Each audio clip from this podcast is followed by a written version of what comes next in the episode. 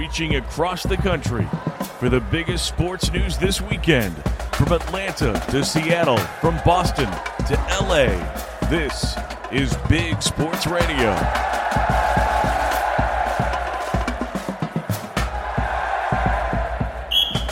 And here we are, Big Sports Radio. Larry Smith, Mike Cagley, Brad Sturdy. It's Joshua over there is uh, working radio for us. He says hi. Uh, you can't hear him because he doesn't have a microphone, but he's a really nice guy. So make sure you wave back.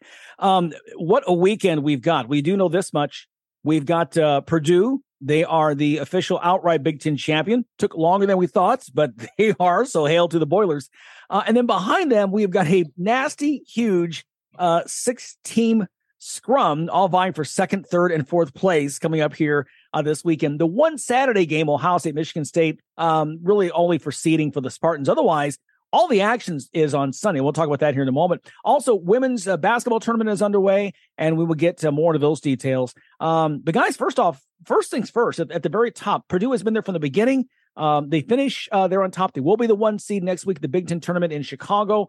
Um, how confident are you of the Boilers of winning it all in Chicago next week? Man, I, I don't know. They're three and four in their last seven.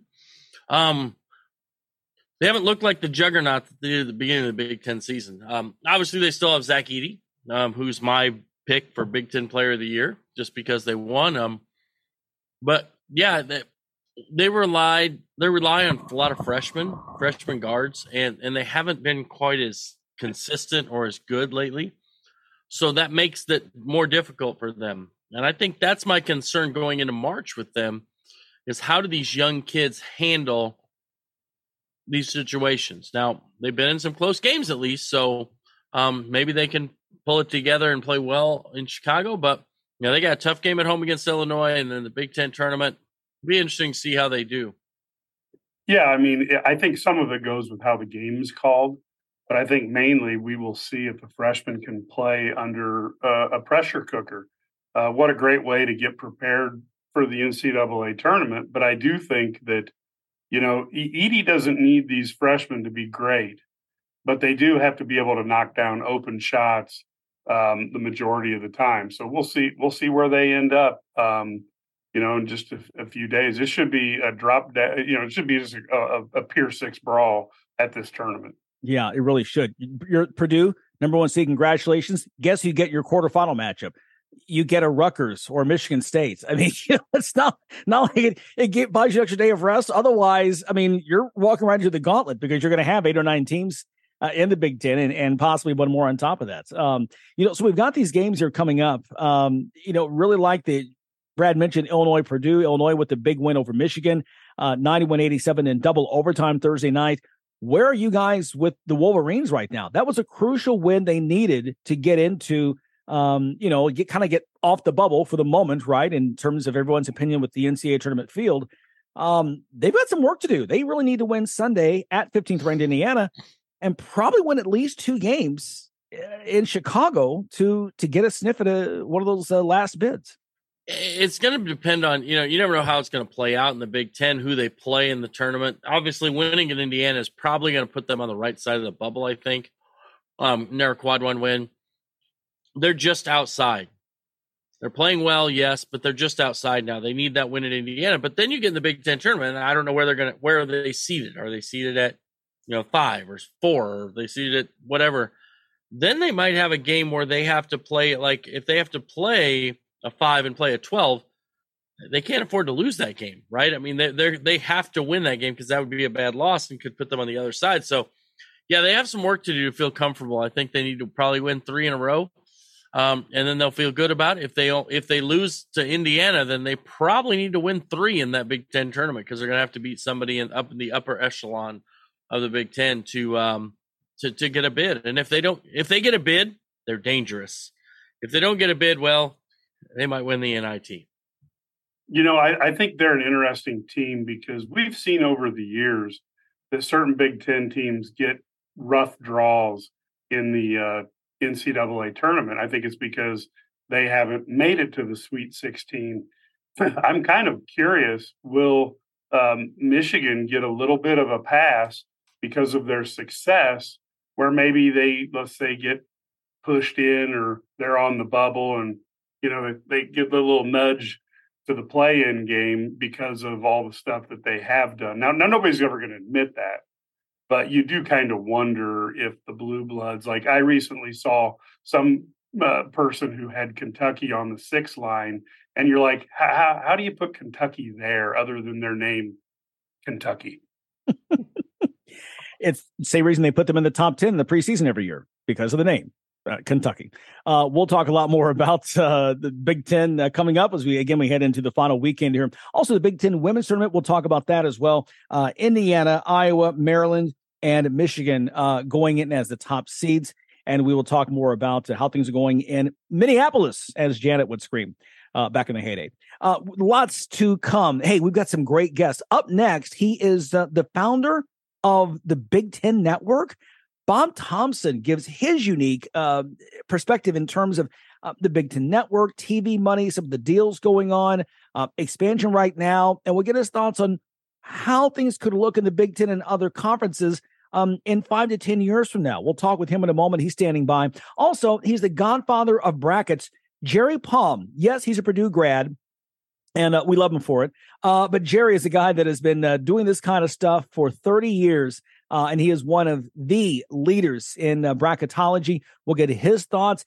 He'll be honest about Purdue. We'll hold his feet to the fire. We promise on that. But a great conversation with Jerry of CBSSports.com. We are just getting started. This is Big Sports Radio. Hope you stay with us. Back with more after this. If you served in the Marine Corps, by now you know about the contaminated water problem at Camp Lejeune. If you were stationed or worked at Camp Lejeune from 1953 to 1987, you probably have a lot of questions. We have some answers. You could be entitled to compensation. Billions of dollars are being allocated to pay for damages to anyone stationed at Camp Lejeune during that time. Unfortunately, it appears that officials may have known the contaminated water problem existed and did little to protect their men. The Semper Fi code was not honored. If you or someone in your family has developed a serious illness, including various forms of cancer, call this Camp Lejeune legal support line right now.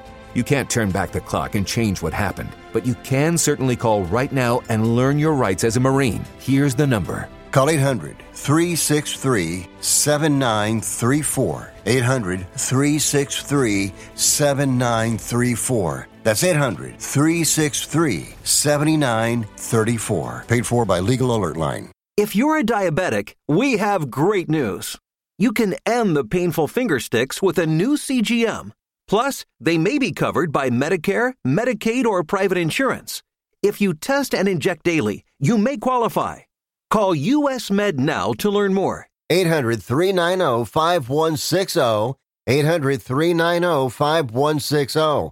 800 390 5160. That's 800 390 5160. We all make more than 35,000 decisions a day. Most are small, but some can be life changing. When it comes to taking care of yourself, the most important choices can be hard to make. Like having a tough conversation instead of ignoring a buddy's call. Or being there for support, not assuming things will just get better. Make the decision to be there for the veterans in your life, for your community, for yourself. Learn more at BeThereForVeterans.com.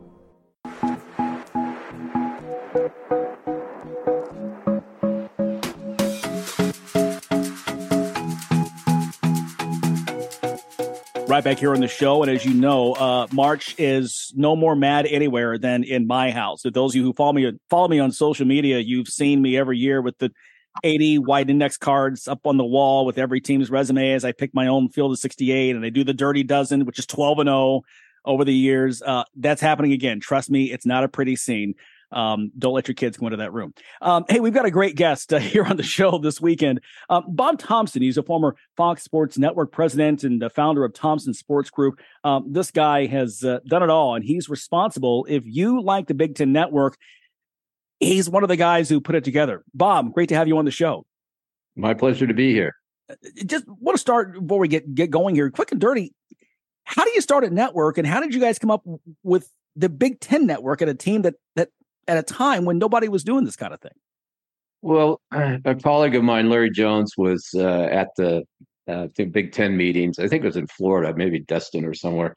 And him and Jim are throwing some things around. And Jim had had some unfortunate conversations with ESPN about uh, potentially doing this. And so those guys were scheming away and, you know, wrote it up on a cocktail napkin, is what I'm told. And then when it came to the time of actually trying to put the thing together, given it was going to be a cable network, it was kind of dumped off on my lap. And so I worked with Jim on, you know, putting the partnership agreement together, the original rights agreement, and then got set and ran about, you know, the whole network together. And that entailed, you know, finding an office building in Chicago and finding a, a president, finding, you know, hired the first, I don't know, 10 employees.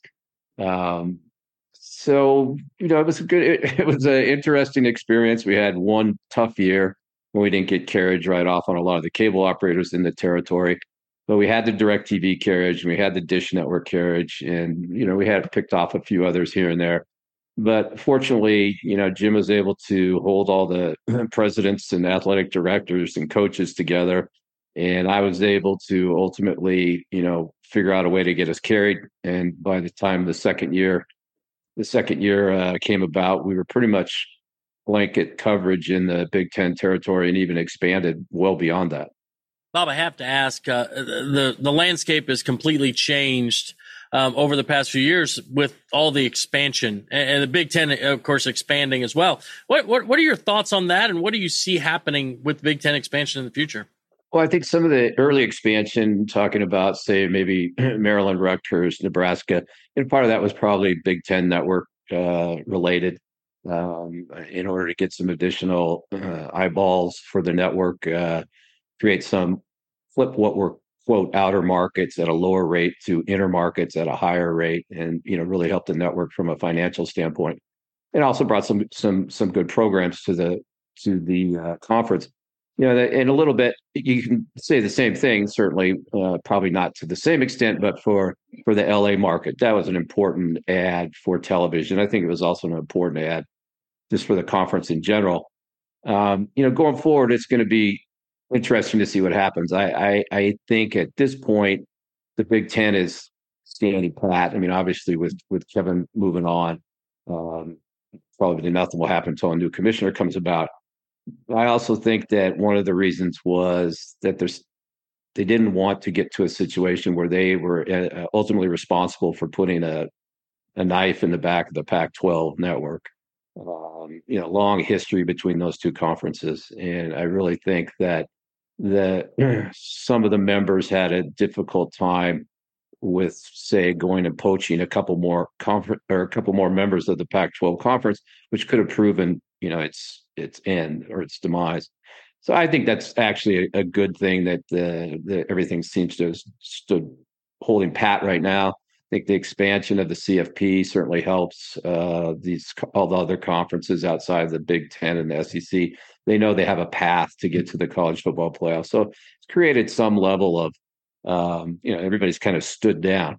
Now, if for some reason the Pac-12 cannot reach an agreement that satisfies its members, and a couple of folks in the Pac-12 get wandering eyes, as I like to call it, um, and bolt then you know all bets are off, and I think that could could cause some additional um, movement. Um, we'll have to wait and see. I, I hope and I believe that the Pac-12 will get a deal that's close enough uh, to some of the others out there. Obviously, it's not going to be Big Ten numbers. It's not going to be SEC numbers, but it'll be close enough to keep the conference together. Which I think for college football in general, very important to have strong conferences coast to coast, especially when you get to the playoffs. You don't want to just have a you know something down the middle center part in the southeast part of the country. You need to be strong from the ACC to the Pac-12 and everything in between for for college football to really you know in the playoffs to really have the implications that it that it can have and should have. You know, you you talk about the Pac-12 trying to figure out what they're going to do how do you look at the decision of adding potentially streaming to a package? Because I know the NFL has kind of toyed with it a little bit with Amazon. What do you, you know, as, a, as an executive who's who's worked in the industry, how do you look at streaming versus television? Well, I'm a firm believer that you need to you know reach your viewers wherever they are. And you know more and more these days with cord cutting, and in many cases hmm, people who never even had a cord in the first place, you know, cord nevers as they're called. Um, you need to find a way to reach them, and so I think it'd be uh, incumbent on every conference to have a streaming element to uh, the, their deals. And I think pretty much everyone does, you know, whether it's, you know, through the ACC digital network or through ESPN Plus. Um, I think the, you know, Pac 12 or the Big, Big 10 will have some Peacock element, some Paramount Plus element. So I think it makes sense. The question, you have to get to this point where you don't want to be in a situation where you're trading dollars for distribution. Uh, you might someone might write you a big check, but if nobody can see the events, then that creates a problem. Mm-hmm. So, as a element of a package, it's important and can bring you some additional money. You get your feet wet. You with streaming, you're going to reach some people who otherwise wouldn't necessarily see your product on, say, linear the linear cable bundle because they don't have it. But you still maintain the, the wide distribution that you know the the cable the cable networks have and the, certainly the broadcast networks have. So there's a balance I think that you need to have in there that um, creates a, a package that benefits everybody, gives you the reach you want, gives you the dollars that you might pick up from from streaming. Um, and it, so it's a win-win for everybody. The question just is, you know, what's the mix? and how how does that mix evolve over time? Talking with Bob Thompson here, the former president of uh, Fox Sports and Networks, and giving us some some great insight because as we go on message boards and and discuss the topic of expansion and uh, TV packages, media rights, streaming, all that, um, a lot of fans would understand. Um, this is not a just walk in and, and, like I said, it's not a tit for tat. I mean, this is a deep and very complex issue to go through. I want to bring up the ACC. We finally this week we've heard it all rumblings, you know, under the surface, but it's finally percolated up to where it's becoming a little bit of noise. Um, in terms of the story this week, that Clemson and Florida State both have been very open about the ACC deal and that they're locked into this till 2036. You know, it's kind of the the one piece of this, and their deal is pretty much ironclad when you look through their media rights deal. Do you feel like if enough teams complain, and if there's something you can't answer right now that I understand, that that if there's enough ACC teams that begin to kind of rally, fight back, will they get more money, one out of ESPN, or find a way, not now, but a few years down the line, to maybe somehow get out of this deal to try to go join an SEC or or a Big Ten? You know, I've looked at the the grant of rights. I have never really looked at the ACC television deal. I understand its term. I think certainly getting out of the grant of rights is difficult uh, if you had a group of schools trying to get out of the grant of rights, maybe it's a different situation. Uh, there's obviously going to be some significant penalties. You know, the the the television partner is going to, you know, if they say they're successful, the television partner is going to want some some money back. Obviously, you don't have the same schools, so I don't know. You know, it's it's hard to say. I, I I really think the conference and ESPN can certainly work together to try and figure out some ways to hopefully um, you know, goose that number uh, for the ACC.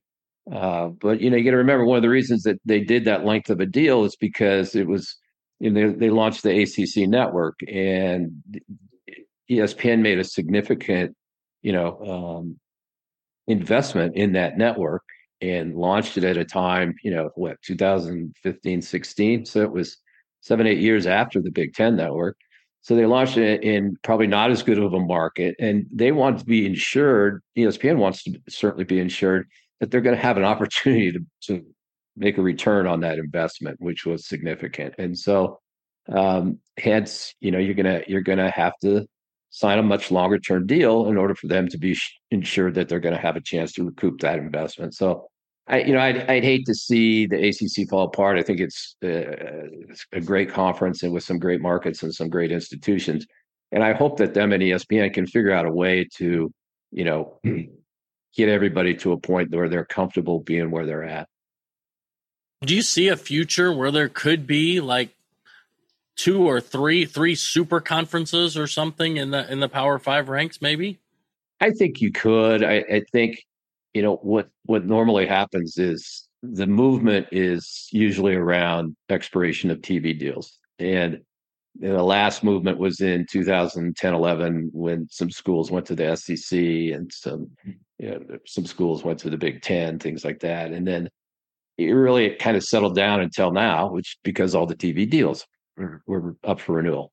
And so now, instead of 12 year TV deals, it looks like people are doing, um, you know, put the ACC aside, you've got five and six year deals, which I think makes more sense in this era when the TV, uh, TV as we know it is constantly changing and will probably change, you know, as much in the next six years as it did in the last 12 years. So I think shorter deals makes a lot of sense. And, you know, so if there's going to be movement, like again, like I say, assuming the Pac-12 can get their deal done, the, the next round of movement would probably be, you know, closer to 2030 or you know thereabouts, right before then. And then the other question that's always fascinated me is, let's just take the hypotheticals around the the Pac-12. You know that that Washington and Oregon, you know, would like to get to the Big Ten um, how did you and, and how do others look at individual schools as brands? Is that important as you're looking? I mean, obviously Notre Dame, Texas, you know, Ohio State, some of these mega brands, but but how does a Washington or an Oregon, you know, how are they looked at as you're putting together the pieces of a network? Well, you know, being a, a TV guy, I'm I'm always going to look at numbers. So I'm going to look at market size. I'm going to look at what their ratings have been. You know, how they performed in their current situation. Um, I, I was consulted on on many um, potential movement. I never I never lobbied for a movement to actually happen. I never picked up the phone and called a commissioner and say, you know, it'd be really nice if you went, you know, stole these guys from conference Y.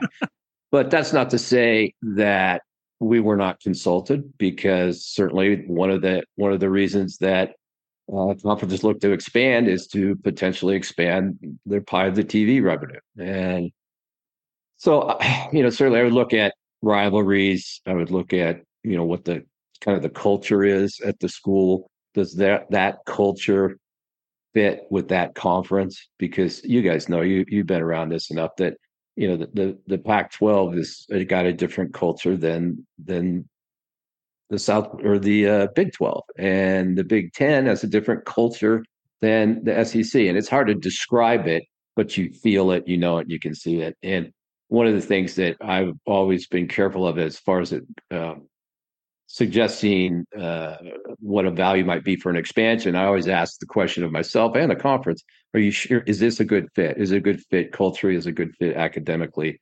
You know, uh, what's the right? Who's the rival going to be? You know, how's that all going to work out? Because those are the big. Those are the games that resonate on TV. Those are the games that resonate with with viewers. And anytime you look at movement, and you know, before I throw out any numbers, I would certainly say to myself and to the conference, you know, is this something that really makes sense? And then you go in and you can run all the numbers and find out real quickly is it, you know, additive or is it dilutive to the to the payout on a per school basis. Bob, I want to ask you uh, one more question before we let you go. Go back again to um, the beginning of the Big Ten Network as you're making those plans. When you look back now uh, on that and the success that it's had, where BTN is right now, um, did you exceed expectations, or is there something still that you feel like you left on the table that that maybe you wish you would would have uh, put into play? Uh, with Big Ten Network, no, no, I can't. I, have got a lot of other regrets in my career, but that one worked out pretty good. You know, I had to thank the heavens for the uh, Michigan Appalachian State game to to to kick off. I mean, you could have ever asked for anything better than that. That was certainly something sent from above. So uh, but no, uh, the, the, the Big Ten, you know, network turned out great. Jim held it together. You know, I'll never forget when he, he would call me and we'd have these long discussions. You know, probably each had a glass of wine at our end of the phone, and I'll never forget he was in he was in uh, at the Olympics somewhere, and uh, for the for the basketball side of it, and I had talked to him, you know, odd time zones. The, Olympics were overseas somewhere. I can't even remember where. And I said, I think we're getting close. We were, and so he he gets on a plane, flies home, gets in the, you know, gets in the sack because he's been on a plane for uh, 14, 16 hours. and we get the deal done. And so, you know, he wakes up and he's got like 10 voice messages. I'm like, will you call me back? this is Don. We're going. And, you know, we're that close. And I want to give them the go ahead to put the games on, even though everything wasn't quite finalized, but we were close enough. And we wanted to hit that first Saturday morning uh, with football. So, uh, you know, I'll never forget talking to him the first time. And he was like, is, is this a dream? You know, I've been on a plane. I wake up, I, I get on the plane, nothing's done. I wake up, and everything's done, and, we, and we, we're we're everywhere. And so that was one of the great things. But no, no regrets with the Big Ten. I think it's really evolved. And, you know, Mark Silverman did a fantastic job taking the network from kind of our idea and what we put together and and and ran with it. And you know, I always told him, I said, you you worry about how the channel looks you know, we'll worry about getting the cable, de- the carriage deals done because the last thing we want is people to say it looks crappy and have a reason not to carry it. And so, you know, we launched full HD. There were some hiccups along the way. We had some hits and misses with programming, but any network has that. And so, you know, I look at it now and it's, you know, it's something that makes me very, very proud. I've got a picture over here on the wall of, of us pulling the, the lever, which was basically a stick with a bowling ball on top of it. But uh, served the purpose. And and the happiest life, one of the happiest moments of my life is when we pulled that and and you know Dave Revsine actually showed up on the screens. well, I can tell you, you had a much better launch and a, a better uh, lifespan than what we had with CNN/SI. December twelfth, nineteen ninety six, um, was such a mess that we couldn't even go live. I mean, it was. And I'll leave that for another conversation. So Big Ten flourishing right now. And uh, we are thankful for your genius and everyone involved. Bob Thompson, great to talk with you. Uh, hopefully, we get a chance to catch up again soon and um, and get your thoughts. As like we said, we know that this thing is is not over. There are probably still several iterations of, uh, of this expansion process in college sports still to come. My pleasure, guys. Really enjoyed it. Look forward to catching up with you again. Thank you. All right. Thanks so much. It's Bob Thompson, former uh, president of Fox Sports Networks and also the founder of the Thompson Sports Group, giving us his very unique perspective on not just college sports, but the media and how that's involved. And of course, uh, the Big Ten Network and what it has become now. Stay with us. We've got to pay some bills and uh, we'll be right back. We promise. Life can be full of risks. One thing you shouldn't take a risk with ever is your family's health insurance. If you're self employed or you now need affordable health insurance, you need to make this free call right now and see how the Health Insurance Helpline can help you get it. 800 448 0828. 800 448 0828. 800 448 0828. That's 800 448 0828. Getting out of the military, I was missing this camaraderie. It's frustrating when you try and talk to people that don't understand. I still had the anger, I still had the uh, addictions, but we didn't talk about that. Came to a point where it's like, okay, I really need to talk to somebody about this family more or less encouraged me, you know, go go to the VA. It's okay to go get help. It's okay to talk to people because it takes true strength to ask for help. Hear veterans' real stories of strength and recovery at maketheconnection.net. My muscles ached. I was tired all the time. My son had a full blown asthma attack. It came out of nowhere. The unsettling thing about some symptoms is a fever headaches. You don't always know what's causing them. It was Lyme disease from a tick bite. A reaction triggered by cockroach allergens. I had West Nile virus from a mosquito. Threats to your health can come from unexpected places. Mosquitoes, ticks, and cockroaches can make you sick. Get the facts. Visit pestworld.org. You're listening to the Big Sports Radio Network with Larry Smith, Mike Cagley, and Brad Sturdy. Welcome back here to the show. Big Ten Women's Tournament is uh, up and running in Minneapolis, the Target Center right there in downtown. If you're wondering, you're a big Prince fan, yes, it's right across the street from First Avenue and uh, or First Street and what is it? First Avenue and Seventh Street entry. I botched it. There it is. By the way, have you guys been up there? seen that place? Yeah, I was actually there for the Big Ten Media Days last fall. Well, that's right. That's right. It was on the private jet, right? That's right. See, you want to rub that in. See, I, I walk right. Yeah, yeah. Mike, making us feel like second class citizens. That's just. Yeah. Yeah, I've eaten Fat Lorenzo's way more time than Brad has. Yeah, you have. Although I've had it more recently, Mike. Yeah, that's a good ah. point. I was go. I was volunteering. I would have went up there. Touche, touche. He's gonna take one for the team. When I mm-hmm. first saw that place back in 01 at the Final Four, I was thinking the Grand like it was on the movies, and was really disappointed. Was just this hole in the wall right there in downtown. But you know what a great history it's got. So, all right, back to basketball. Um, so the quarterfinals are here, um, coming up uh, today here on Friday. Um, number one Indiana taking on Michigan State, but you know these four games. Um, on Thursday, all three were were down to within one basket. The only one was Illinois, the last game, uh, routing Rutgers for the third time this year. Yeah, it was crazy. I mean, last second shots, attempts to tie it. And It was really fun games, except for, of course, Illinois. That was fun too, I guess. But if you're an Illini fan, but Illinois just rolled over Rutgers. The rest the tournament is very competitive, and I think we're going to see that again coming up. Um, you know, we're going to continue to see a competitive tournament throughout this weekend. Well, and and probably in the next week with the men. I mean, it's kind of the this is this is kind of a, a cool thing. I mean, there's some there's some fun teams to watch, and I got to be honest with you, I'm not an Iowa guy, but watching Caitlin Clark shoot from Steph Curry like distances is is fun to watch. And Indiana, you know, has a ton of talent. Um, I mean, there's a there's a lot of athletes that are that are out there that are competing at an extremely high level. And if you don't uh, take the time to go over to the Big Ten Network and watch some of it, I think you're missing some very good entertainment. Iowa shooting star Caitlin Clark, uh, deservedly so, winning the Big Ten Player of the Year award for the second year in a row this past week, and certainly she's deserving of that. Iowa will open um, as they get the one of the double byes as the two seed. The Hawkeyes uh, coming oh so close, beating Indiana last time out, the, the Big Ten champs for the first time since 1983, beating them back on Sunday. They return to the court five days later to take on Purdue. One of those close winners, the Boilers only 55 50, 57 55 over Wisconsin.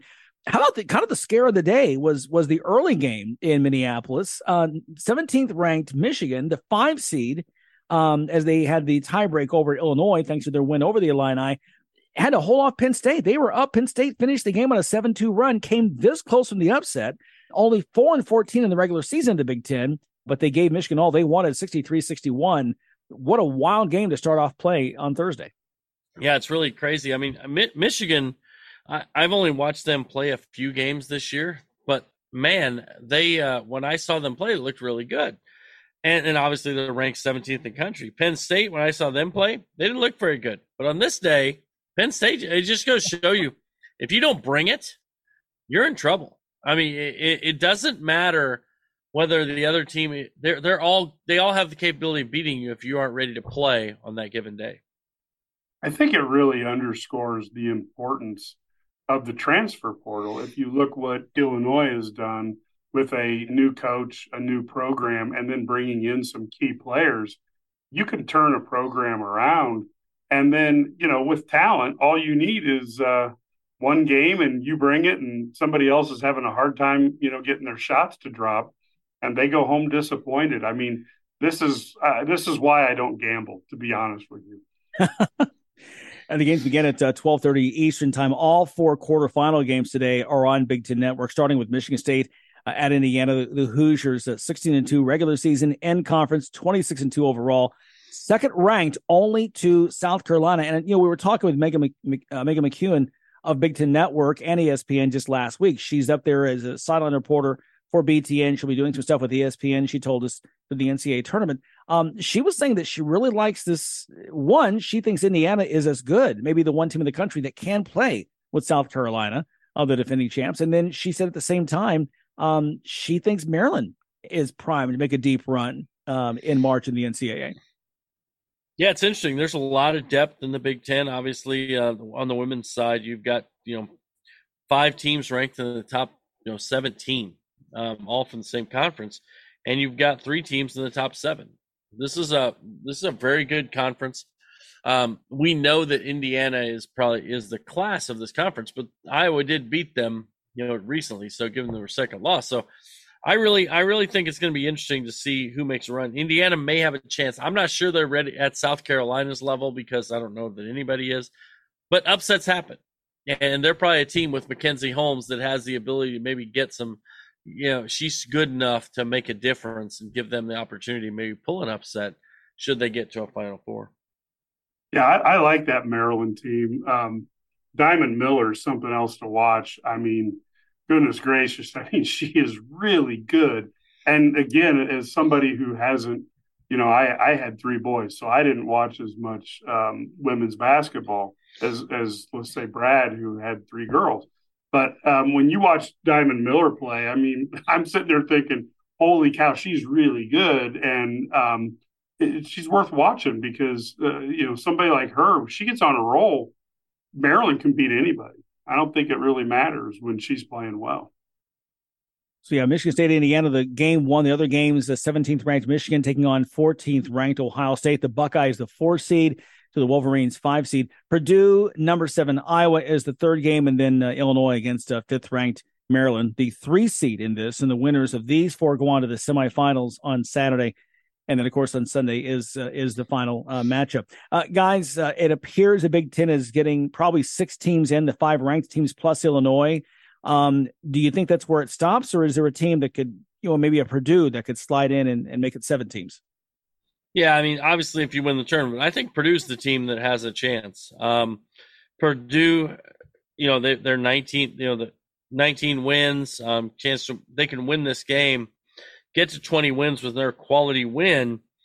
Now that puts them uh, in a pretty, you know, pretty good opportunity maybe to get an at-large bid the the problem they don't they have is that you know they beat they did beat Illinois at Illinois, so that's a good win, and they won at Ohio State when they were ranked second in the country.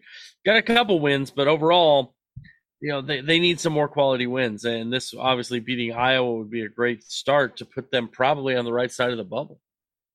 Yeah, I mean that's a tremendous ask to beat Iowa. um, because like Caitlin Clark's pretty good, right? Yeah, Caitlin and, Clark's and not too bad and they got the inside out game going as well. I mean, uh, that's a tough one, but uh, you will earn your movement from one side of the bubble to the good side if you can beat Iowa. I'm not certain they can pull it off, but um, you know it's right in front of them, and that's you know that's where the the college stories are made. You know by pulling the big upsets and and pulling yourself into a tournament so that you can compete. Well, just like the men, the women's selection Sunday, if you didn't know, is a week from Sunday. And so we will find out which 68 teams will move on and which ones will be waiting for the consolation call to go to the women's NIT. This is Big Sports Radio. Uh, still to come, we've talked about, uh, well, a, a, number of things. Um, it's coming up later on in the show. But next, it is the, he's the godfather of brackets, Jerry Palm, the bracketologist from CBSSports.com. We get his take on this men's field of 68 and uh, the top four seeds, are they set uh, or do these teams still have some work to do? That's next on Big Sports Radio.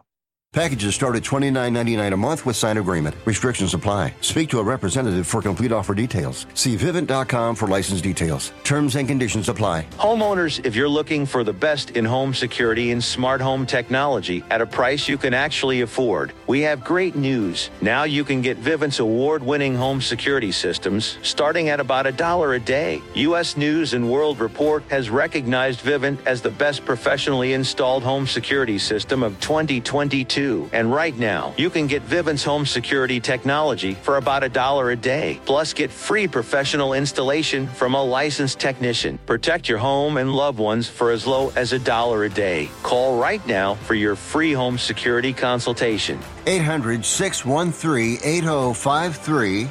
800 613 8053. 800 613 8053. That's 800 613 8053.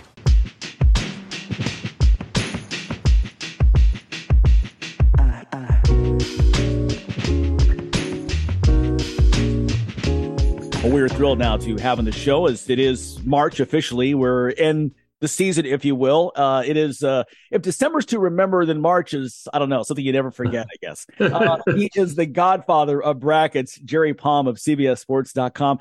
Jerry, great to have you on the show. Um, boy, great to catch up with you here in the break as uh, we go way back. Tell, let's start first. Tell our our audience uh, just kind of how you got started doing this. Yeah, it's funny. Um, back in 1994, or really 93, um, the they had just changed the RPI formula. And I had a brand new computer and a new database, and Al Gore just invented the internet, and I had all this new stuff I wanted to try out. Um, and so I thought, well, I could create a database and maybe calculate the RPI. I had a, I mean, I'm a big basketball fan, of course. So, you know, I thought, well, I had to, you know, I had to go to the library to gather the old scores to enter into my database because we didn't have team websites and stuff you could download. And uh, so I hand entered everything into my database and I calculated the RPI, shared it on news groups, which was, you know, the caveman writing on the wall version of um, message boards now, and uh, thought nobody would care. I mean, you know, not enough people to fit in my minivan would care. And it turns out people cared, and they started asking for emails, and I wasn't going to do emails. And then the next year, AOL gave everybody a one-page website. So I had a one-page website, and I would just put the RPI up there and uh, did a bracket that year. My first bracket was 1994, so this is my 30th year of doing brackets. Mm. Um, it's uh, and I, but I was working. You know, I had a job. I, I worked for lawyers and bankers uh, coming out of Purdue. Um, so this was a hobby, and I was just doing it for fun and for my own edification. And um, but it kind of picked up traction, you know, as I got further along. And then you know, '98 comes along, and I start doing football because the BCS started, and it was pretty similar uh, in terms of just collecting the data. So I started doing that too. And then in 2002, I got downsized because uh, my I got bought by one bank too many apparently, and my job got moved away. But um, so, uh, but that was March 1st, 2002. So today, actually. Um, and uh, and so I went to the Final Four that year and started talking to people and seeing about you know if I turn my websites into subscription sites because they weren't at the time. Do you think I could I could make that work? And since what I was doing was pretty unique still, um, I did. I turned them into subscription sites, and uh, all I did a little work on the side outside of that. I mean, that was my prim- primary uh, source of income for until I got um, bought out by CBS. Uh, it wasn't technically a buyout, but um, I went full time CBS in 2011. Um, I did a bunch of freelancing for other outlets, but also CBS for a few years, and finally got to a point where it's like we just want you full time. So I've been full time CBS since 2011, um, and it's just I would have never ever guessed that something like this would take off uh, the way it has. Um, I never, I, I, didn't really over pursue it. It wasn't like this is my goal. I'm going to make this a job. This is my goal was to kind of educate myself on how all of this worked, and I just shared the information and enough people liked it that it turned into a job. But um, you know, I, it, this wasn't like some lifelong. I mean, nobody grew up wanting to be the bracket guy. We didn't have bracket guys. Right. yeah, up, it's in the paper. Like, I mean, maybe people do now. I don't know, yeah. but um, but yeah, it's it's a.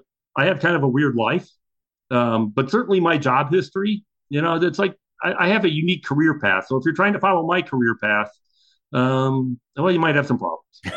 well, I remember that I discovered you because I started doing my own brackets in '98. I was tired of watching Dick Vitale and Digger Phelps tell me that every single team was in. Yeah, uh, you know, in between games, and that still happens, by the way. And it still it's does. Not just not them. Well, Dick's still yeah. doing it, of course. Yeah. But I mean, but there are more people that are. Um, yeah, actually, most broadcasts, the, the whoever the broadcast team is, panders to the audience when it comes to that sort of I thing. Agree. So I, I agree. So yeah. you know, and it's not um, I don't think it's really doing them a service uh, to pander to the audience that way, but that's what they do. Well, nobody nobody digs into the, you're you're farther into the rabbit hole than I am, um, but I'm, I'm I'm pretty deep, and uh, but I know I'll never catch you. But that was the thing that really got me going, um, and that's how I discovered you and had you on headline news a few times uh, mm-hmm. to discuss this. I thought what you did was just fascinating, and I remember the conversation we had at the Final Four 2003 in New Orleans, and we were sitting at there and um, in the quarter and having a drink and trying to figure out how to get you into CBS. I remember going in the next night, the title game, Syracuse, Kansas, and said, You got to get this guy a press match. You got to get this guy in. And I don't know if it helped, but I remember you were actually in in 04. You had a press yep. pass, and then from there on, yep. the rest is history. So, yeah. So yeah, the first couple years after I got downsized, I went to the. I've been to every Final Four since 2002, right? Uh, and the one before that that happened in Indianapolis. But um, the but yeah, I, have had press passes I think since 04. Yeah, uh, for the yeah. for the yeah, final four, uh, except for the pandemic one because right. they didn't have very many people covering it. So I actually went to that one also as a fan. Yeah. Uh, in Indianapolis, but um, yeah, the otherwise um, press passes since 2004. Yeah. Was, so thanks for your help. You, I, you're very welcome. we joked, and I ended up at CBS, so. it was, which is great. Which is well, and I think, and that's where the rest of our audience really um, gets a chance to enjoy what what what some of us had discovered. You now have a bigger audience, and um, and you do such great work because you're you're much more objective um, than some others who do this. And I know you really do your homework. Um, you're a Purdue guy. You don't elevate Purdue artificially. You put Purdue where uh, where they should be. Um, My biases don't help do my job, so right. I have to set them aside. Uh, otherwise, I just couldn't do it. Right? How could you tell I'm a Purdue guy? Does my background give me away? I don't know. yeah, for those who for those who can't see, and for those who don't know, Jerry Palm uh, was in the marching band at Purdue. And as I'm looking at him right now, as we're talking here via Zoom, he has a big, giant Purdue, the big drum. It's the big right? drum, the big yeah. bass drum. Yeah, the big bass drum yeah. right there. So, uh, which is which is very cool.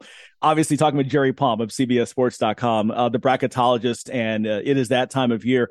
Uh, you went to Purdue, great segue. Um, I know that it's a it. You don't do it because you're a Boilermaker, but certainly Purdue right now, um, deserving of that number one seed that you've got them projected. Um, look, they've run into a you know a bit of a uh, some stumbles here lately as some of the Big Ten teams have kind of figured out how to defend them, and um, some of the freshmen started to play like freshmen for Matt Painter. Um, what do they have to do to hold on to that number one seed? There's some buzz out there that maybe uh, UCLA could come in and and uh, grab that, or maybe uh, you know they may slide to that two line if they don't finish up strong here this weekend and in the tournament next week. Yeah, they definitely have to get things turned around. Um, it's you know, they've lost four of their last six. Two of those four were to Indiana, and the two of those games were really because of turnovers. Um, the first half at Indiana, they had 11 turnovers, and you know they got all the way back to within one point in the second half when they stopped turning the ball over, but couldn't get over the hump. Against Northwestern, they had 12 second half turnovers and four inside of the last four minutes when they were trying to protect an eight point lead, and they couldn't protect it. So you know, that was just sloppy play. And the turnovers aren't all the freshman guards. It's a, it's a team effort.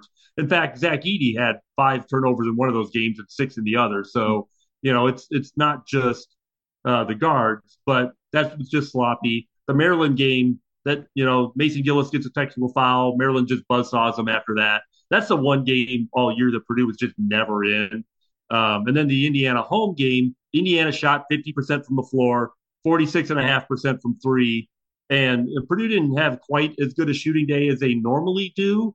Um, so, but still, it was an eight point game. So, you know, now IU had a, you know, led the whole second, well, most of the second half in in, a, in that comfortable range of eight to 12. I don't know if Purdue ever got closer than eight, but, you know, that's, I mean, that's one of those where just sometimes it's the other team's day. I mean, Indiana shot the ball really well. Uh, Hood Schifino was unstoppable.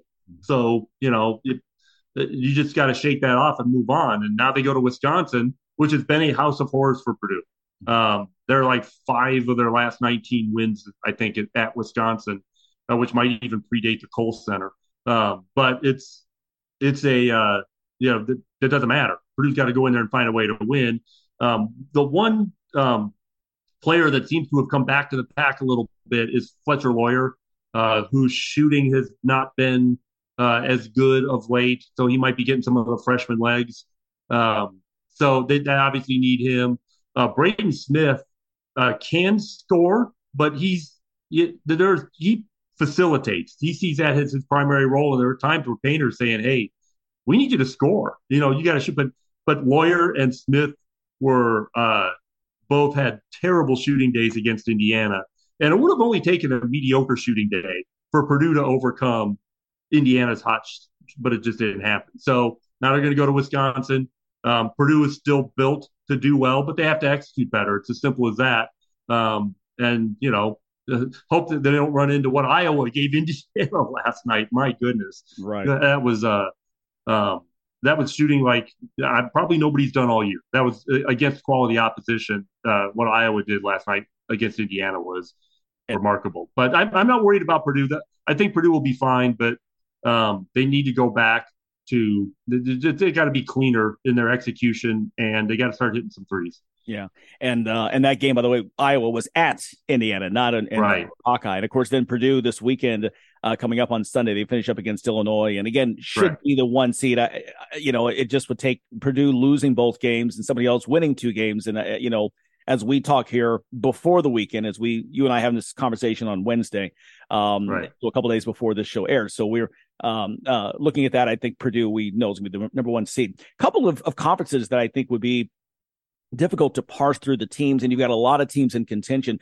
Obviously, the Big Ten extremely competitive uh, with eight or nine teams uh, really in the mix there. Um, probably at least eight bids going in, uh, and then the Big Twelve, where my goodness, I mean they are Yeah. top to bottom. It is loaded. How do you parse through those teams in a in a year like this when um, they're also very competitive um, and, Yeah. and doing very well in terms of uh, the net ratings? Yeah, well, I mean that's the thing. You know, the the, the league performed well in non-conference play, and that's why everything. You know, and all, then all of that carries through uh, in the rankings as you play conference games. So I think they've got nine teams in the top twenty-five or thirty of the net, and um, or maybe it's top fifty. I Texas Tech is kind of on the outside a little bit, but you know, it's it's just remarkable. I mean, you're playing quad one games almost every time you take the floor, no matter where you take the floor, and that's that's it's, it's so you it's a pretty easy to resume build, but it's hard to win. So you know, Kansas has got just five losses. To me, they should be the overall number one seed. The committee gave us Alabama and Houston uh, on the, uh, the 18th um, February, the Saturday, and um, you know, nothing has really changed as to why they picked Alabama and Houston, except for that Kansas is still piling up wins. So, um, but when Purdue lost it at home to Indiana, I put them from number three overall to four, and actually would have dropped them down had Texas won on the weekend, but they also lost. They're the closest chaser. And as for UCLA, I mean, UCLA has got a really good record, and the net likes them. Uh, uh, one thing about the net in a minute. But the thing about UCLA is no bad losses. At USC is the worst. Um, that's a bubble team, but you know that's not a bad loss. But their best win is Maryland, or now maybe Kentucky. But they beat the Kentucky before Kentucky started playing right. Yeah, so you know it's hard to make a case as the number one seed when th- that's your best win, and all of these other teams ahead of you have got these really good wins. You know, it's it's I, so until they beat Arizona, which is the only team that could you know where that uh, that win would match up with anybody else. I don't think you can take UCLA as a serious number one seed candidate. When they get Arizona at home this weekend, might see them again in the conference tournament. But it's a, uh, to me, it's a pretty soft resume for a number one seed. I mean, obviously they're, and I think they're a great team. I've seen, I saw them live uh, in in LA when they played USC at home. Um, but they're they're good. There's no question they could win the whole thing. But at some point, your resume has to stack up, and right now it doesn't. We're talking with expert bracketologist Jerry Palm of CBSSports.com. Time for a local station break and then back with more from Jerry here on Big Sports Radio. You're listening to the Big Sports Radio Network with Larry Smith, Mike Cagley, and Brad Sturdy. Welcome back now to the show. We are here with Jerry Palm. He is the uh, chief bracketologist, if you will, at CBSSports.com. Been with them since uh, 2004, and you may recall is the originator of the CollegeRPI.com website that was so popular uh, 20 years ago uh, before he joined CBS. Uh, you know, Jerry back then it was uh, you know about the RPI, and now there's this thing called called the net that they've used as a tool to help decide which teams get at large bids. Tell us about the net. So the net is used to determine which quadrant your opponents go into. So, you know, people get worked up, they did with the RPI and they do now with the net, that the, you know, the net should be the thing that drives the selection process. It's like, well, my net ranking is really good. Why are we so low? Well, the net is heavily influenced by margin of victory. So, um, I mean, if you look at data points that are readily available, I mean, it's not technically margin of, of victory, it's net efficiency, and then they do sophisticated things with it. Net efficiency is a different way to measure margin of victory. Margin of victory is scoring margin per game. Net efficiency is scoring margin per possession. Um, and it's estimated, possessions are estimated because they're not on a box score. So there's a formula for that. But, you know, it's still margin of victory. So if you look at like the average margin of victory and you'll see like the top 10 teams, those are almost identical to the top 10 teams in the net. Right. But their resumes may not stack up. You know, St. Mary's is a good example. Uh, but so it, so you can't get too worked up in the metrics because they, they aren't a decisive thing, but they are important because they determine which quadrant right. your team goes in. And, and, and um, but the, so the net is is better than the RPI. It's a little more sophisticated, but it still has its flaws in determining. Yeah, because the committee's process is still results oriented, right. and the net is has got a results oriented component to it, but it's it's not a very strong. Yeah. Here, here's my question. I want to get to is when you talk about the net and and the and the the process. Um, you know, I back when the RPI played a bigger role. Um, if you played, you know, I mean, one year, I think it was maybe 2017, 2018, like, I mean, K State and, and, and Florida State had like, I mean, you know, 10 wins or eight wins outside the, the, the top 100. Uh, and they're actually, it was sort of like five outside the top 200. And NC State one year lost it, lost a bid. They were a bubble team that didn't get picked because they had so many losses or so many wins. I'm sorry, that were way, way outside the, the top, the right. top 200 this the quad four wins. If you have 10 quad four wins, lower, lesser wins, does that hurt you in terms of sure. a team has only has only five and zero oh instead of this team being ten and zero oh against quad four? No question, because your your schedule's not as strong. And the net, is by the way, the RPI was never any more important than the net is now. I mean, RPI was never decisive. It's, right. it's the net is being used the same way right. the RPI used to be used. It's just a more sophisticated metric. But yes, if you've got a ton of quad four losses, and oh, the other thing is we never referred to it as quad one or quad two, you know, until they until recently, until about the time the net came along, or maybe a little before. Uh, but yeah, it's a. Uh, um, but there's always been four buckets on the team sheet, so we we yeah. just didn't refer to them as quadrants. Yeah. Uh, anyways, they um, if you have a weaker schedule, and you can determine that oftentimes by seeing the number of quad four games. It's funny when I compare San Diego State to somebody, San Diego State's got like 10 quad three wins and only one in quad four. And then I'll compare them to, oh, uh, almost any major school. And then they'll have like seven or eight quad four. Oh, like, uh, um, I want to say uh, Oklahoma State maybe has got a bunch of quad four wins, you know, and they play in the Big 12. So they've got, you know, a heavy, oh, you know who's got it? It's Iowa State. Iowa State has got five total games in quads two and three. So they've got like, you know, 15, 16, 17 in quad one, and then another 10 to 12 in quad 4 uh-huh. And, it's, and it's just how you, you have got left this big gap in your schedule, and it's kind of hard, you know. But when you've got, but Iowa State's on the bubble now because, you know, their record's not very good. It's not very good against the top three quadrants, which has had a dividing line over the years. Mm-hmm. And you know, at some point, I, you, your schedule's really tough, but you have to be up to it enough to have a good enough record to get picked. And that's currently the problem for Oklahoma State, could be a problem for West Virginia, and it could end up being a problem for Iowa State if they don't get some things turned around because they've lost eight out of 10 and are starting to slide precipitously down the bracket. Yeah. And again, it's so it's such a tough conference. Talking with Jerry Palm here with the CBSSports.com. You know, I remember, do remember um, one thing about the RPI you could you could count on is if a team had five losses outside the top hundred, you were not getting an at-large bid. And one year I was screaming at ESPN and their their post coverage, you know, after CBS went off the air, because all these guys, by the way, from the ACC, None could figure out why Syracuse got left out. I'm screaming because yeah. they have five losses outside the yeah. top hundred. Nobody gets in with five yeah. losses outside the top hundred. So um, yeah, it actually happened once. USC got in one year with six, but you're right. I mean, that was a that was a, a pretty historically hard line. Yeah, you know, that, got, and that.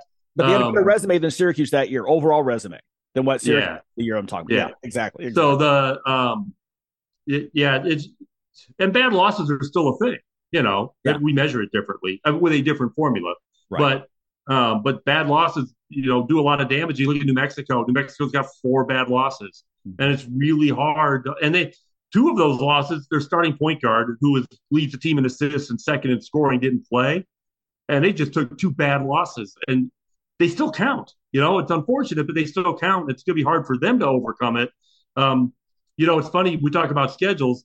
Uh, one team we're talking a lot about these days is Charleston, which is 27 and 3, 30 games, three games that are quad one and two. All of the others, 27 games and two losses, by the way, quad three and four. And it's like, well, why aren't 27 and three? Why aren't they in that large team? Their strength of schedule is 337 as we speak today. That's bottom 10% of Division One. The record for the best or the, the worst schedule to get into the NCAA tournament in the 30 years that I've been doing this was like 229. In 1994, the very first year, that team was Charleston. So um, that's a nice coincidence, but you know this this this, this is just not an at-large team because they didn't play a good enough schedule. Yeah. there's just nothing to them. Yeah. Uh, Jared, I've got, I've got a running out of time here, but I do want to get a question. Um, obviously we can find your stuff, CBSSports.com. When do you kind of solidify your final bracket picks? Is it noon Sunday or what's your process? Because obviously 6 p.m. Eastern time is when it comes out. Yeah. Uh, when do you, Um, you try to get Sunday morning squared away? I'll I'll have something that's final-ish. Um, there are contingencies based on the games going on that day, perhaps, just like the committee has. You know, they'll do like eight brackets or whatever for to deal with potential Sunday results. Um, so I, I may have a a change later in the day based on a, res, a result from one of the games, but um, for the most part, Sunday it's it, everything is pretty well locked up. Okay. Okay. Well, we can't wait for that. Uh, by the way, I will throw this out. My 13th Dirty Dozen comes out Sunday night uh, on the selection night. Houston likely is going to be is going to be dirty, and it's as you know the Dirty Dozen. You know what the Dirty Dozen. It's never missed. Um, and and I, I think Houston's going to make that list. Now the numbers are it's it's it's too early to be definitive. You got to wait till everything comes Right. up. But I, Right. I I think it's uh, anyway. That's that's I'm I'm deeper down that rabbit hole over here. this one, this one. All right, here. I'll look forward to that list. There you go. We'll see if we Send me your list. Tell me where 13th, uh, I make sure I, yeah, it's, and it's, I do my Facebook page and we put it on IlliniGuys.com now, um, for starters, since people there are, uh, paying subscriptions, but it will be out there. Just keep searching, but I'll make sure you get a copy because All right, thanks. go way back. Hey, Jerry, I know you've got to run. Uh, we've got to get going as well. Hit a commercial break. Great to talk with you. Uh, thanks again for giving us your expertise over all these years, and um, and good luck with. Now, final question: How many years have you hit all the entire field correctly? Have you predicted? Uh, I think four or five. I rarely miss more than one. I know you're always right Yeah. there. I did it once, only only one time, and so at least I can say one time I, I caught you. But but I'll always be behind. Jerry Palm, great to talk with you. CBSSports.com, and uh, enjoy the games in March. All right, thank you. All right, hey, stay with us. Quick timeout, and much more to come after this. My muscles ached. I was tired all the time. My son had a full blown asthma attack. It came out of nowhere. The unsettling thing about some symptoms is A fever, headaches. you don't always know what's causing them. It was Lyme disease from a tick bite. A reaction triggered by cockroach allergens. I had West Nile virus from a mosquito. Threats to your health can come from unexpected places. Mosquitoes, ticks, and cockroaches can make you sick. Get the facts. Visit pestworld.org. paramedic, firefighter, police officer. Different job titles, one common goal to keep communities safe. They all risk their lives every day responding to emergencies. Just because they accept their jobs can be hazardous doesn't mean they have to be. Is your workplace safe for everyone? Learn more about the Put Yourself in Our Boots campaign at ourboots.ca. This message brought to you by the John Petropoulos Memorial Fund.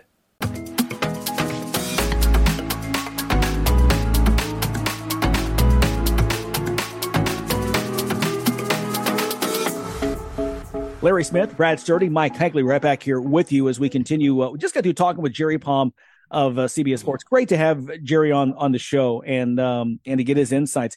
Guys, I want to ask you what what we just uh, asked him. Um, Purdue. Let's start with Purdue right now.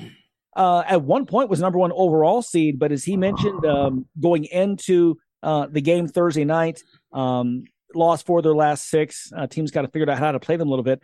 What is what do you think Purdue has to do in these next this next week and a half to hold on to that number one seed come uh, Selection Sunday? Man, I, I think that it it- may let depend less on what Purdue does. Obviously, if they win out, then win the Big Ten tournament, probably going to get a one seed. But it may depend on like what a team like does UCLA win out? Does do they win the Pac-12 tournament and, and they finish that out? Well, if that happens and they win all their games, well, maybe they jump Purdue if Purdue loses to anybody during that stretch. So I, I think that's where it sits. I, I think you're so it's uh, people always talk about the bubble too. Well, the bubble isn't always about just your team what other teams do matters as well because everybody's and everybody thinks, well, my team's going to lose. We're going to not make the tournament. It's like everybody except for one team in the conference is going to lose at least one game in the next like 10, 12 days. Everybody's losing. It's just the way it is. And so you got to understand that. Yeah, because I look at it as you know, you know, UCLA and Purdue are supposedly you know playing for that last number one, but if they both look impressive over the next week and a half, they could both end up in and you know Kansas, Alabama, Houston can't afford to let their guard down. What I think is amazing is that you know Bill Self has kind of demonstrated why he's Bill Self he's got this team that maybe wasn't as you know well thought of as other Kansas teams, and then they're back in the in the mix to be a number one seed again. Um, you have to give him credit for that, and and I I tell you the defense that Houston plays, they're fantastic to watch as a basketball fan. Uh, the same with Alabama. So it, it, there's a lot going on, and of course Alabama's got the controversy going around it as well will that be a distraction? Uh, there's a lot of storylines going into this this last week and a half, and you just got to stack wins. Yeah, I think, and getting back to Bill Self, you're right. 20 years now at Kansas, and like you said, say what you want, but he just, it, it, it just find a way. They find a way every single time. And this is the year that I really thought, you know what, they've got Texas right there. Uh, Baylor always is strong. Um, they have these other teams. Iowa State had the hot start. TCU was big early on, but yet in the end, guess what? It's it's Kansas right there going into the weekend with a chance to secure uh, yet again another regular season championship, and they have to you know build another um, you know, build more rafters in uh, in Phog to hold all the banners there uh, that that they win. Um, let's talk about in terms of you mentioned you know UCLA and and and USC. UCLA a team that I think deservedly so, finally getting some respect. One question though is is their resume, and in terms of uh, perhaps their biggest win was the one over USC. Yeah, they need to probably need to beat like Arizona, let's say for example, something like that. And if they can get that in the Pac-12 tournament, I think that that helps them or down the stretch here.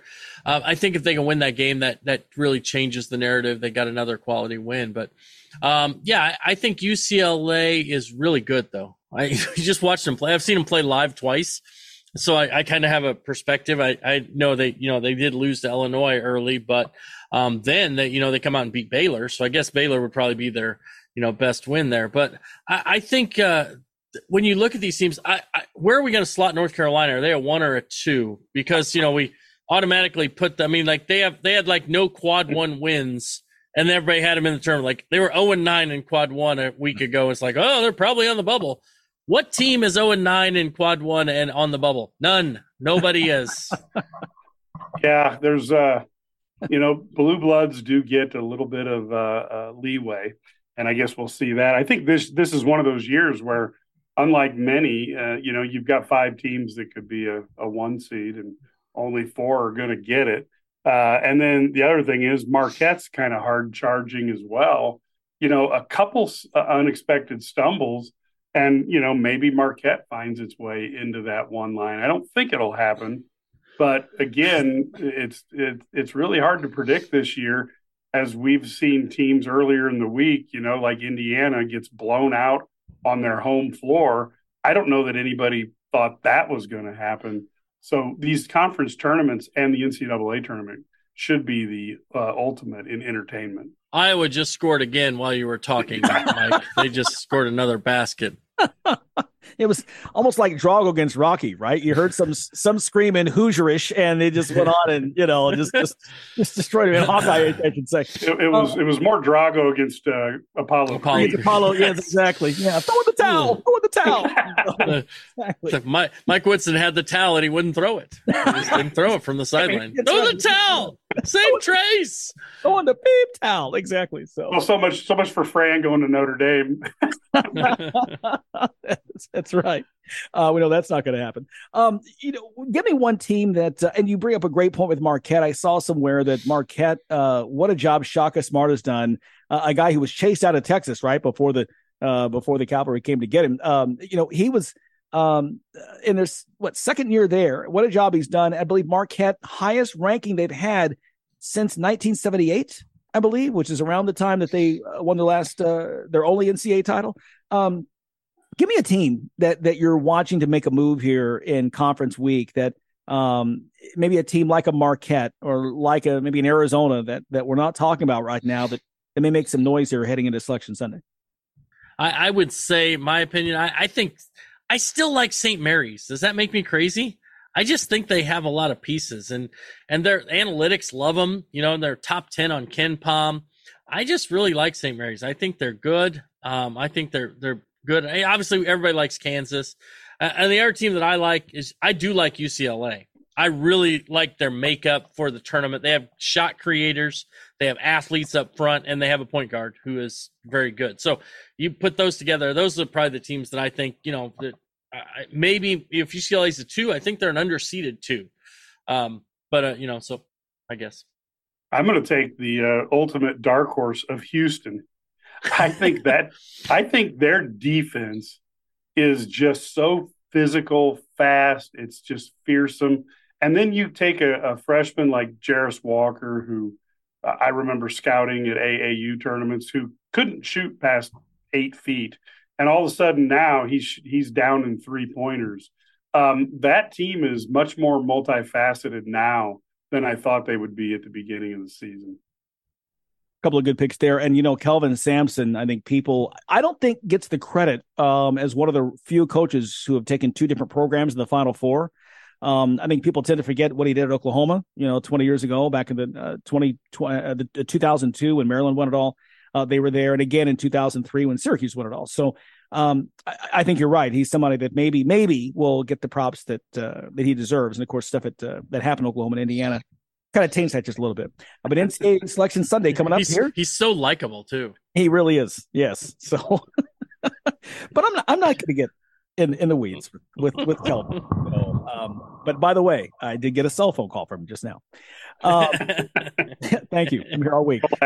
Stay with us. We'll talk uh, Purdue and their latest game, and um, looking into the weekend in terms of one final round of games, uh, one final game, I should say, for each Big Ten team. We'll talk about that next, right here. Stay with us. Packages start at $29.99 a month with signed agreement. Restrictions apply. Speak to a representative for complete offer details. See Vivint.com for license details. Terms and conditions apply. Homeowners, if you're looking for the best in home security and smart home technology at a price you can actually afford, we have great news. Now you can get Vivint's award winning home security systems starting at about a dollar a day. U.S. News and World Report has recognized Vivint as the best professionally installed home security system of 2022 too. And right now, you can get Vivint's home security technology for about a dollar a day. Plus, get free professional installation from a licensed technician. Protect your home and loved ones for as low as a dollar a day. Call right now for your free home security consultation. 800 613 8053.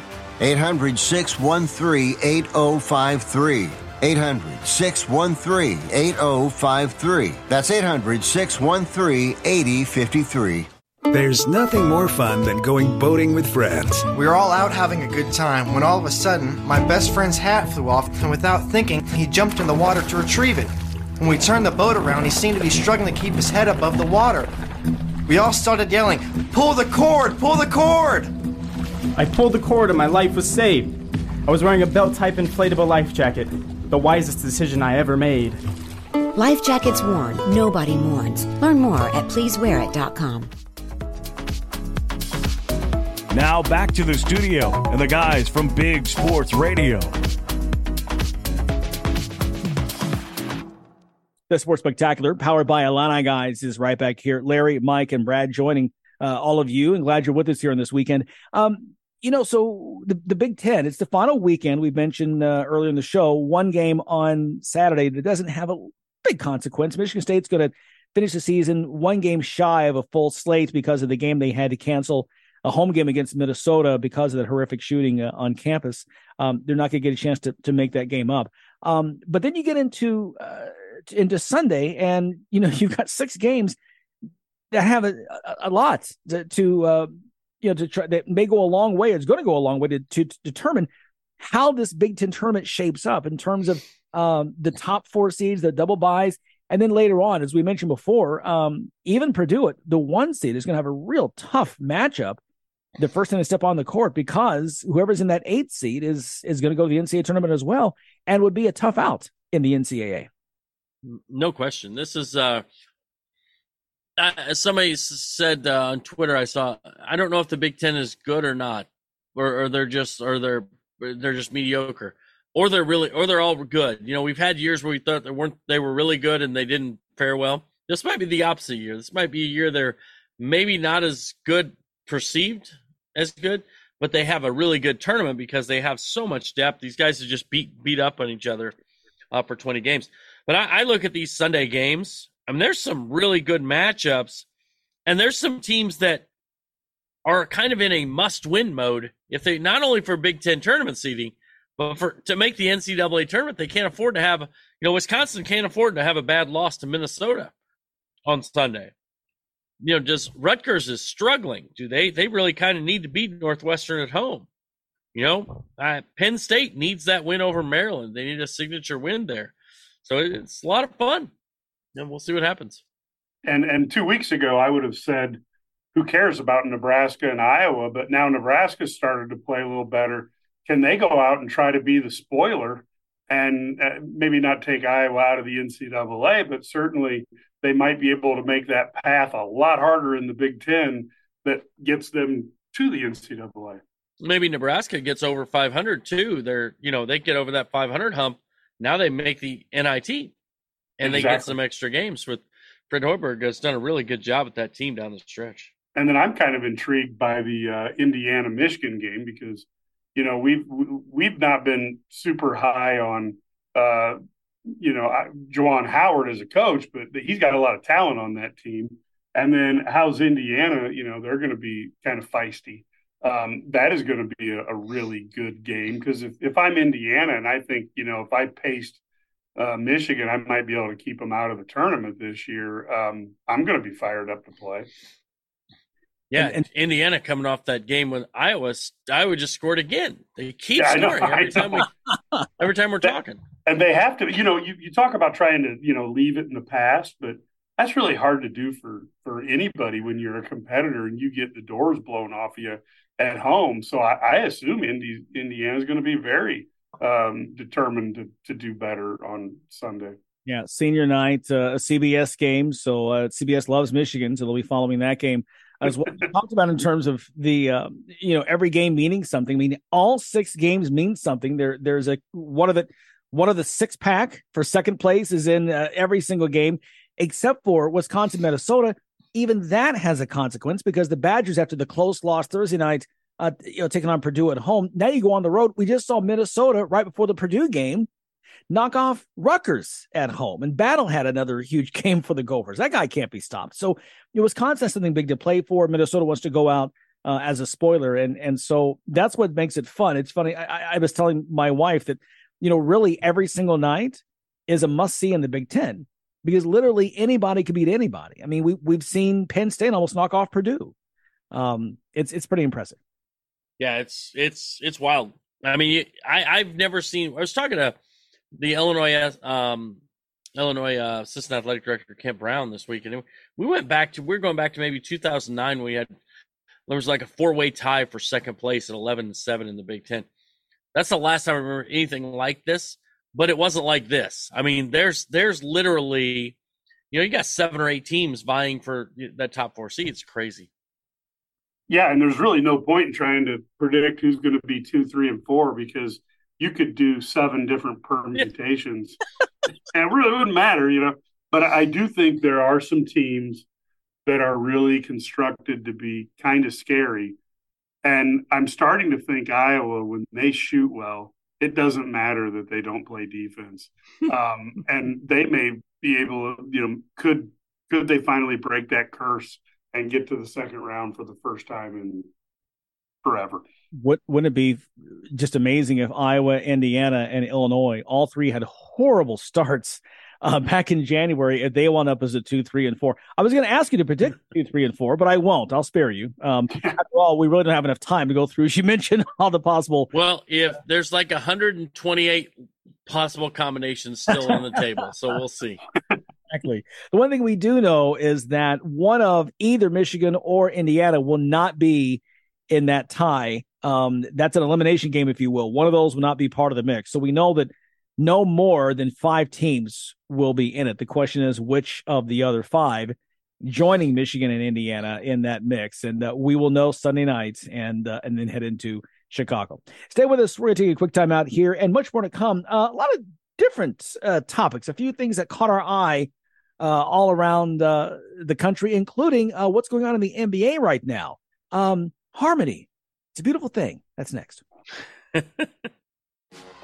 You're listening to the Big Sports Radio Network with Larry Smith, Mike Cagley, and Brad Sturdy. Oh, some other uh, topics uh, all around the country right now. Uh, Mike, you were talking about the NBA and a new collective bargaining agreement um, possibly getting done uh, this month. I remember the days back in the, you know, the late David Stern and Billy Hunter, this thing, you know, those things would drag on for weeks and months and possibly even after the season.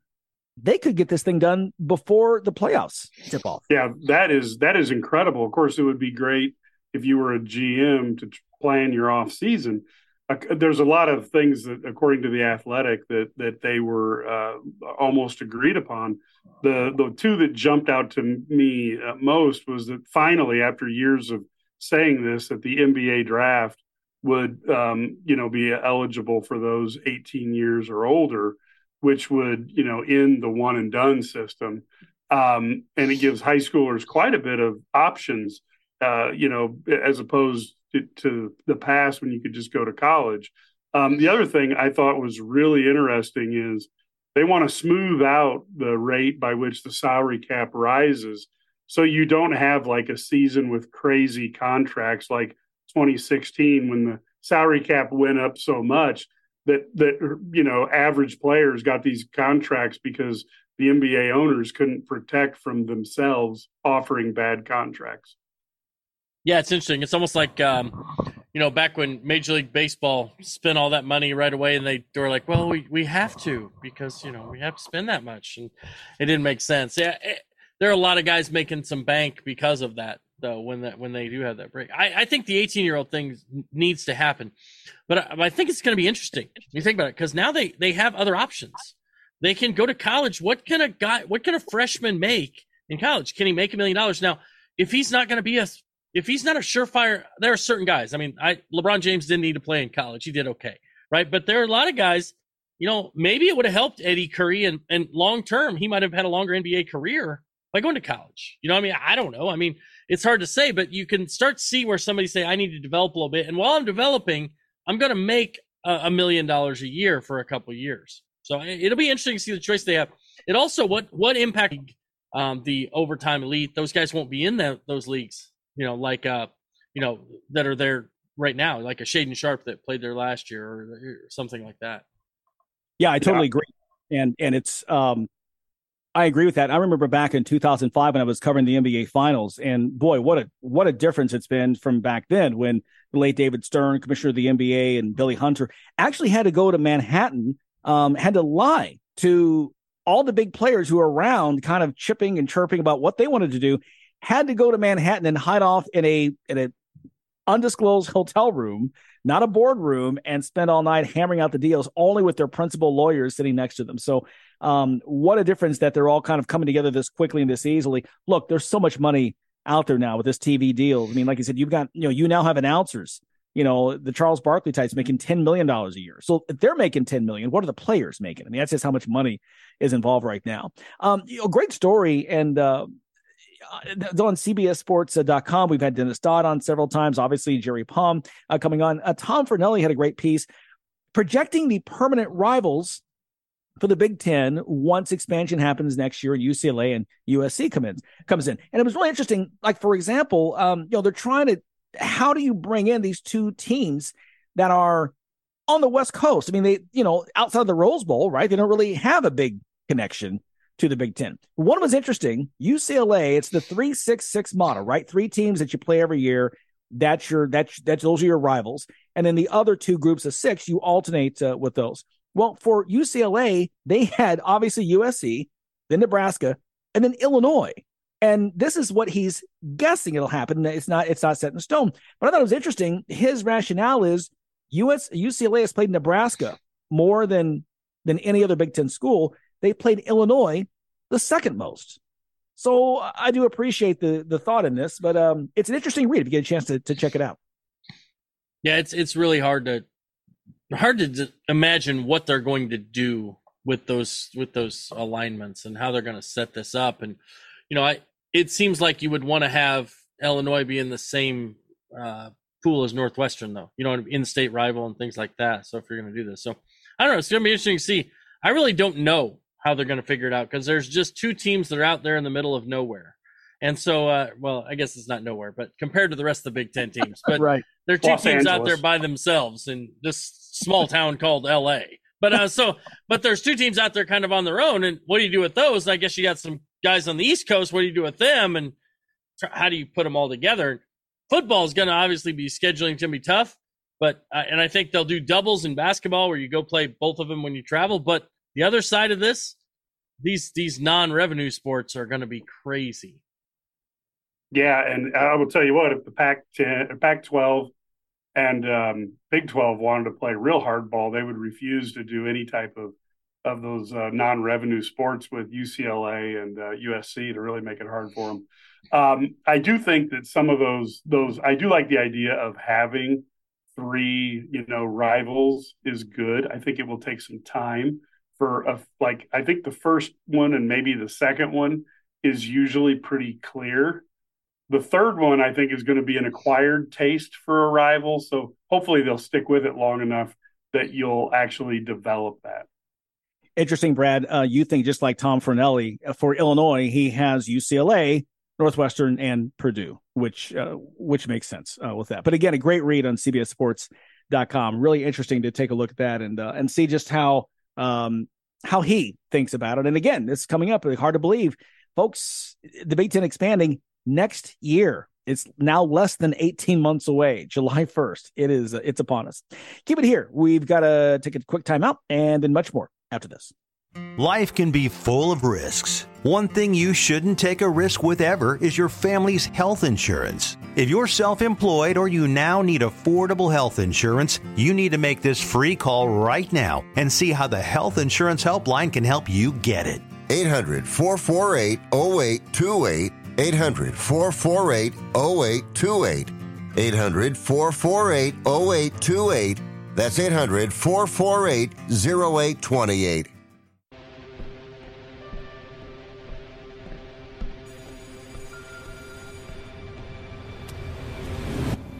Hey, loser. Leave me alone.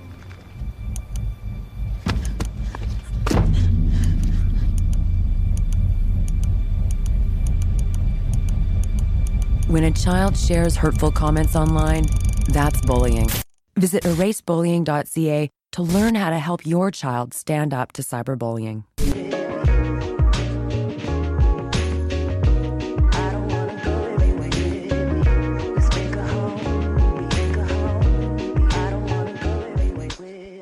As we talked about earlier, big showdown Thursday. Michigan coming up short in double overtime at Illinois, 91 87.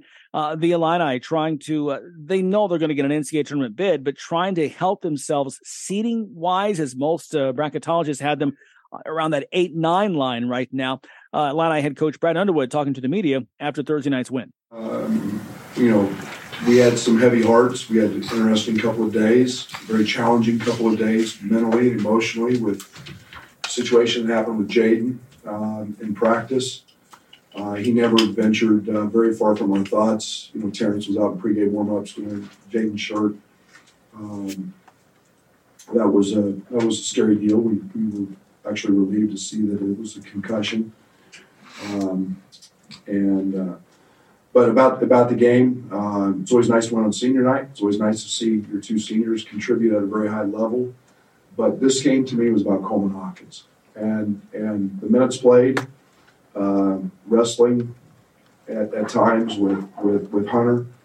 Uh, we played small. We we built a big lead with him. Uh, his IQ, his feel, um, his his you know the ability to switch, rip drive, do some things. Um, did that, but in, in my opinion, you, you know some of the other guys have some better lines, but um, Coleman Hawkins was absolutely uh, um, a huge, huge factor. I thought uh, Ty Rodgers was incredible tonight. You know, plus 16 in the plus minus, um, and, and what a year, second half of the year he's he's had, and what he's developing into. So uh, it was great to see RJ. Um, yeah, that's RJ, and and you know, rip driving it, uh, hit a three, hit his free throws, and then just I've said all along he's one of the better defenders in uh, in this league. So, um, you know, my hats off to Michigan. I think they're really good. Uh, wish them nothing but the best um, the rest of the way, and and um, um, but uh, proud of our guys for falling seven down in overtime with a minute forty to go, and and it's very easy. I think there's a little maturity in that. Very easy to just say, well, yeah, we blew it. Uh, we made some mistakes at the end of regulation, giving up a three to Jett. Um, we just kept hanging in there, um, and it's it's it's the the craziness of this team. I use that term in in a, in a really positive way, but um, you know it's their never die attitude and their their ability, and um, you know, and then Terrence was was was huge late. Okay, questions? Jeremy? Right, some more big picture, but twenty wins this season for four straight years, what's that mean to you? Um, consistency. Great programs have consistency. Great programs have consistency. And when you play in the best league in the country with the best coaches and the best venues with the best talent, and, and you start to establish that, um, and I'll be very honest, Jeremy, this, this year means a little more. 90% of our team is gone. Uh, we're playing three freshmen, a whole bunch. Um, it's it's got some great, great non-conference wins. We had to go through some speed bumps um, to keep our culture, and and and that's that's the that's the important piece there. And uh, I don't want entitlement. I don't want um, that that happens every nothing happens without a lot of really hard work. But consistency is is the thing that jumps to my mind. And, and to do that in this league um, feels pretty good. Huge win for illinois. They really needed this one. Um, you know a little undermanned and had to battle through some adversity. And got the job done this is a team that you know is dangerous in march they're a team that can get a lot of things going they've got some you know, the hired guns, basically, the two transfers from the Big 12, Shannon and Mayer. And when those guys get rolling, they're, they're tough to beat. And I also think Michigan is probably a team that, if they can find a way to get in the NCAA tournament, they're they're a scary draw for somebody who's a high seed. Yeah, th- those two teams have a lot of individual talent on them.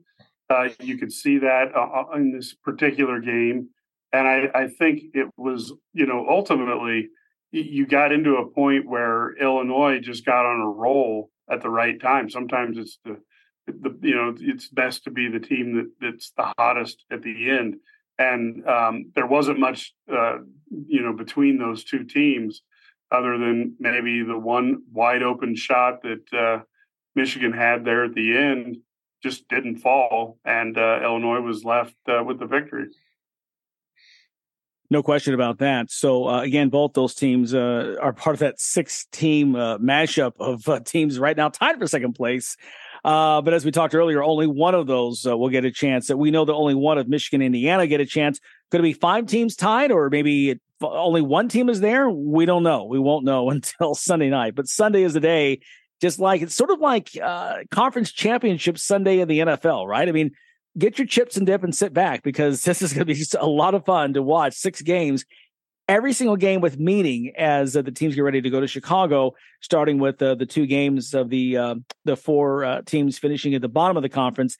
Those teams will play on Wednesday, and uh, then four games uh, on Thursday, and again Friday. As the madness is here, um, and it's going to be exciting to watch the Big Ten. And to Brad's point, I think Michigan if they get in the tournament, could be one of the, if not the most dangerous team if if you're to play them as a 12 seed moving on. Kind of like UCLA a couple years ago, that team that comes out of nowhere is a double digit. Wouldn't be surprising to find them in the uh, you know elite eight or something because they've got a lot of talent there, and and uh, we've watched them go on a big run here uh, very late. Hey, stay with us. We've got uh, more to come, including um, two warnings: mind your monster, and why are you paying to stay in a cave? That's next. This is Big Sports Radio.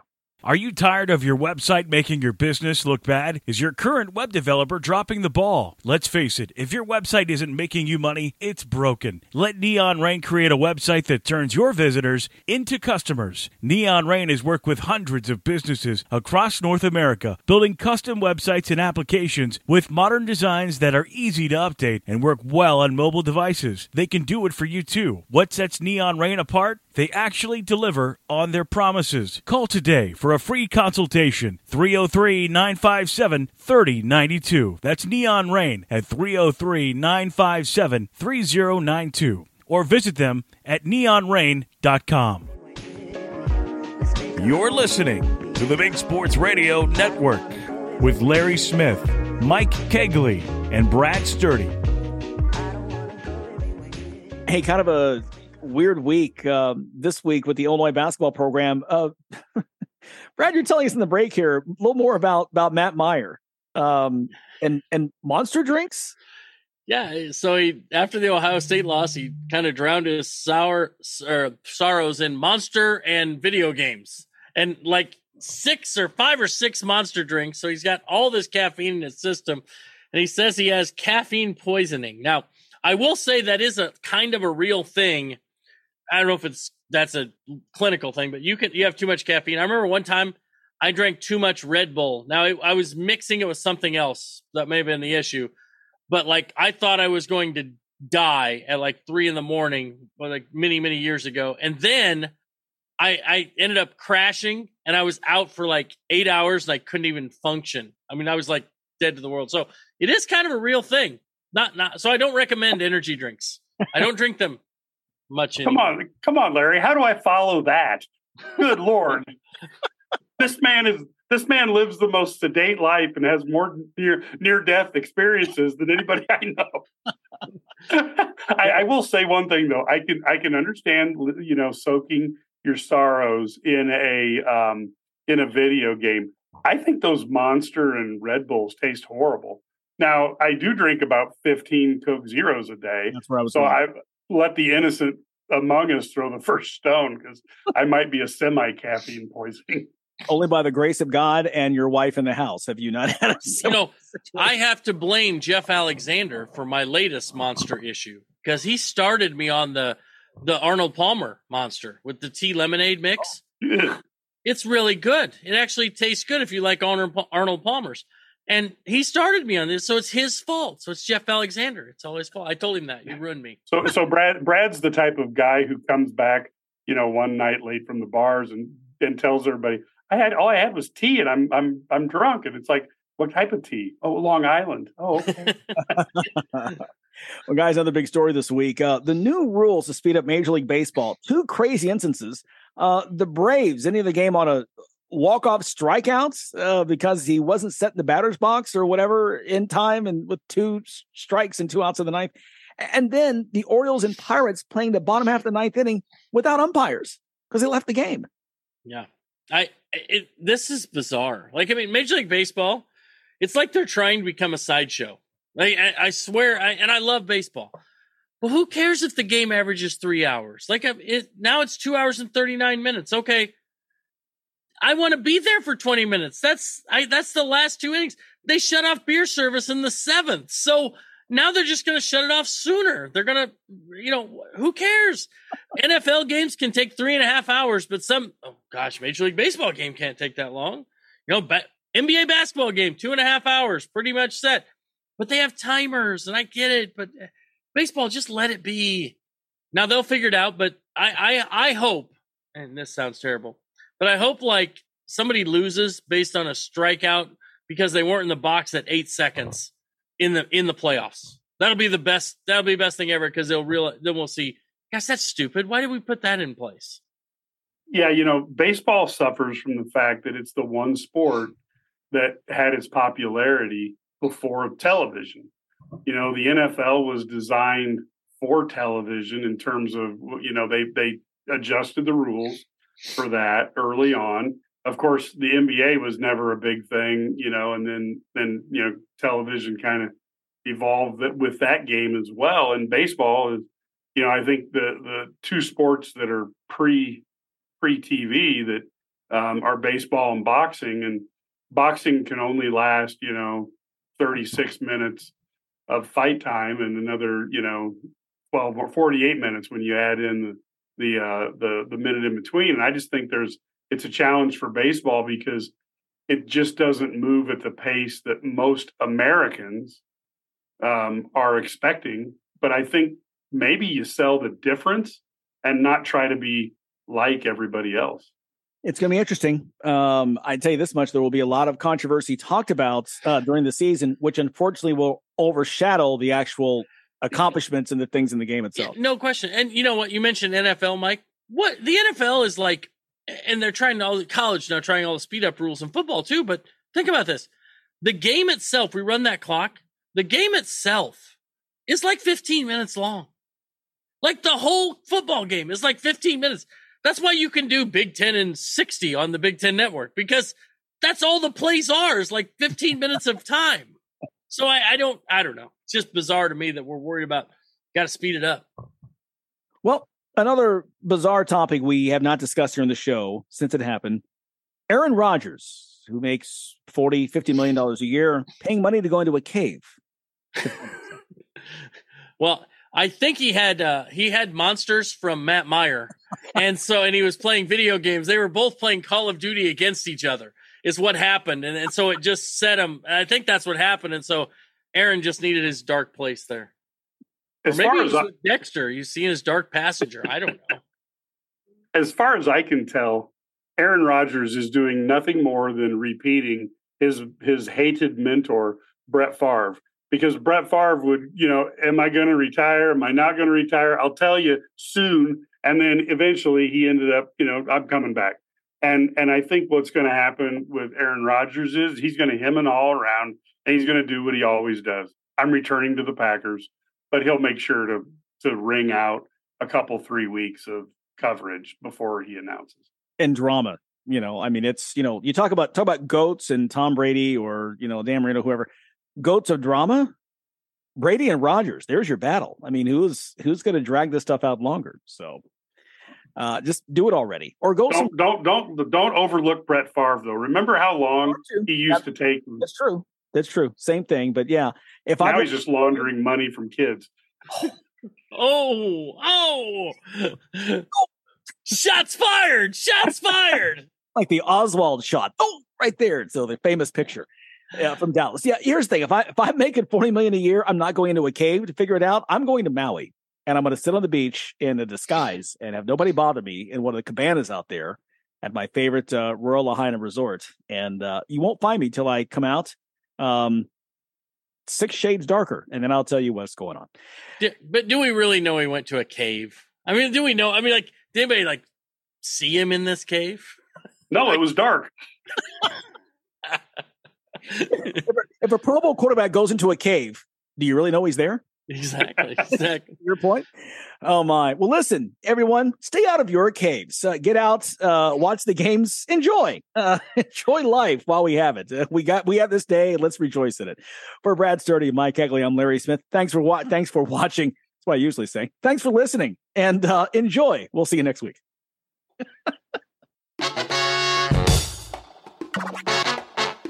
This has been a presentation of LMBC Sports LLC and Revision Sound. We'll be back next week on Big Sports Radio Network.